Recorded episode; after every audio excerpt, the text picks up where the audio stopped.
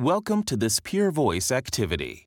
To access the entire activity, including downloadable slides and transcript, go to www.peervoice.com forward slash VWV. This independent learning activity is funded by Janssen Incorporated.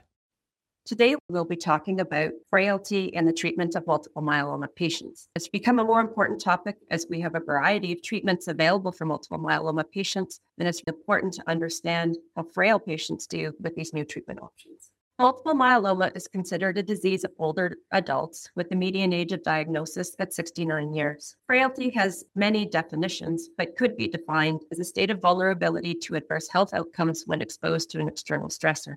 Although frailty is sometimes age related, advanced age does not equate to frailty, creating a heterogeneity in the aging process. The multiple myeloma treatment landscape is rapidly evolving, and frailty assessment is needed for the best outcomes for our myeloma patients.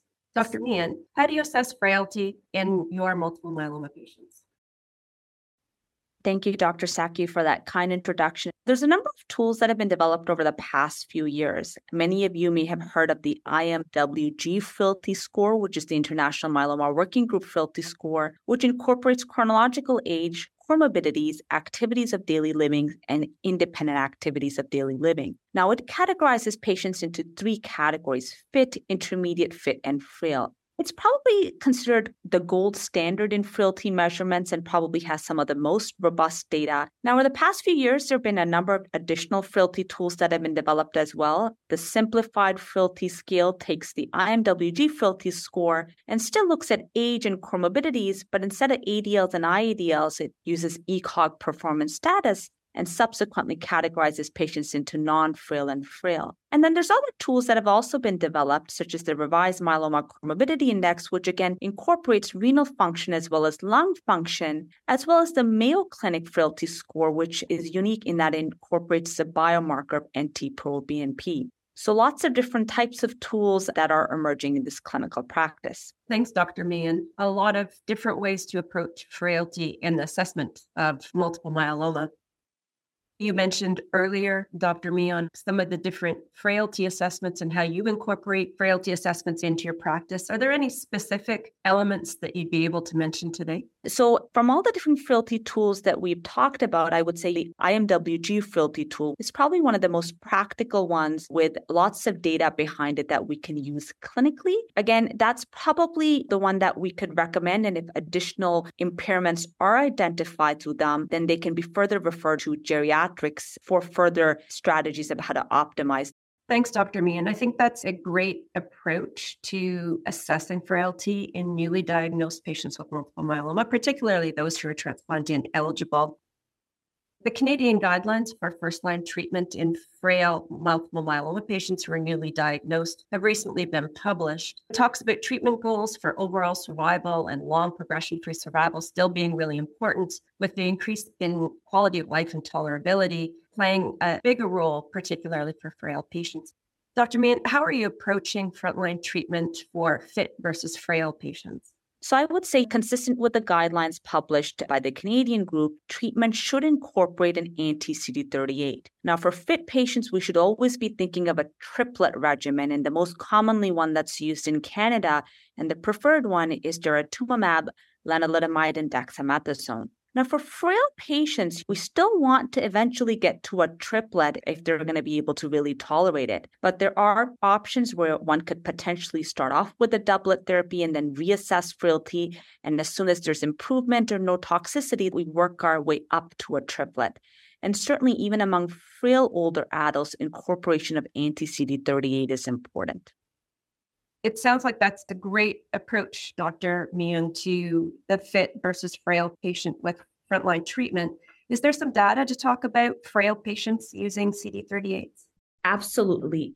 We'll use one particular example from the MAIA trial, which really established our current standard of care of daratumumab, lenalidomide, and dexamethasone as it was tested in this large phase three trial with the comparator arm of lenalidomide and dexamethasone. Now you can see the progression free survival as well as the overall survival results for patients in the DARA Lendex group that were both fit, intermediate fit, and frail, as well as total non frail and frail. And at each of the time points, you can see that overall, even frail patients benefited from the addition of daratumumab to that backbone of lenalidomide and dexamethasone. So, really highlighting that even in frail patients, we should eventually try to get to a triplet regimen as much as that's possible.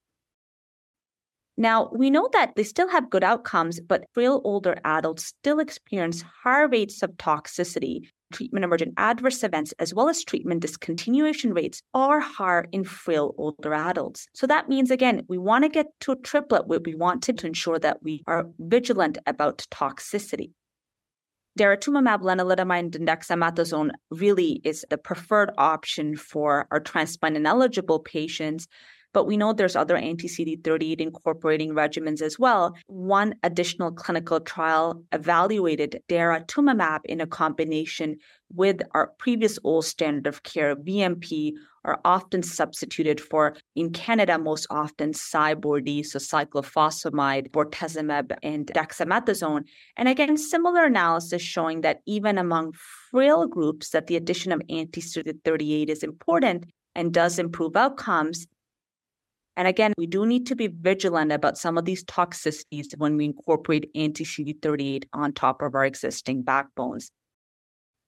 Thanks, Dr. Meehan. That was a great summary of where we are in clinical trials with anti CD38 monoclonal antibodies.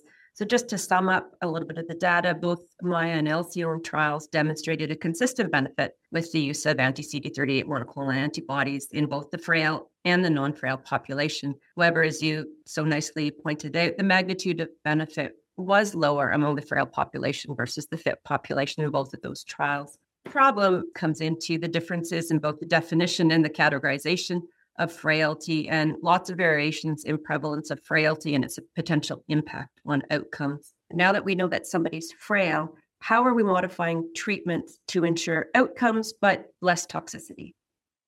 Thank you, Dr. Stakiw. If I someone who is frail, one of the easiest things to do is be really careful with that dexamethasone dosing. Often start off low and then see does your patient need ongoing dexamethasone or is there room for further reducing it once you've had good disease control.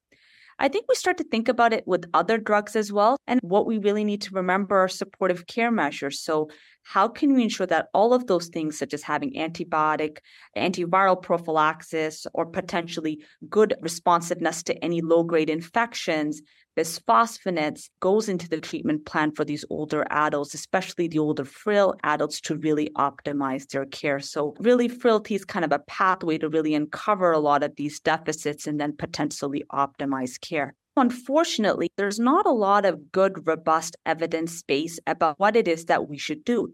How should we exactly modify the doses if someone is frail versus fit?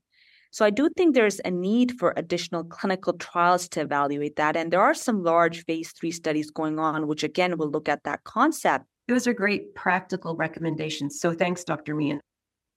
So, to summarize what we've talked about today, as multiple myeloma treatments continue to evolve, patients are older when they're diagnosed, an assessment of frailty is becoming really important for tailoring treatment so that we can get best outcomes for patients without the toxicities. We've heard today the importance of measuring frailty, identifying some of the deficits that patients may have that we might not have uncovered otherwise. And I think that that will really help us tailor treatment with a lot of the new upcoming management options for patients with multiple myeloma. Thank you, Dr. Stakiw. You could not agree more. And thank you so much for summarizing all the important points.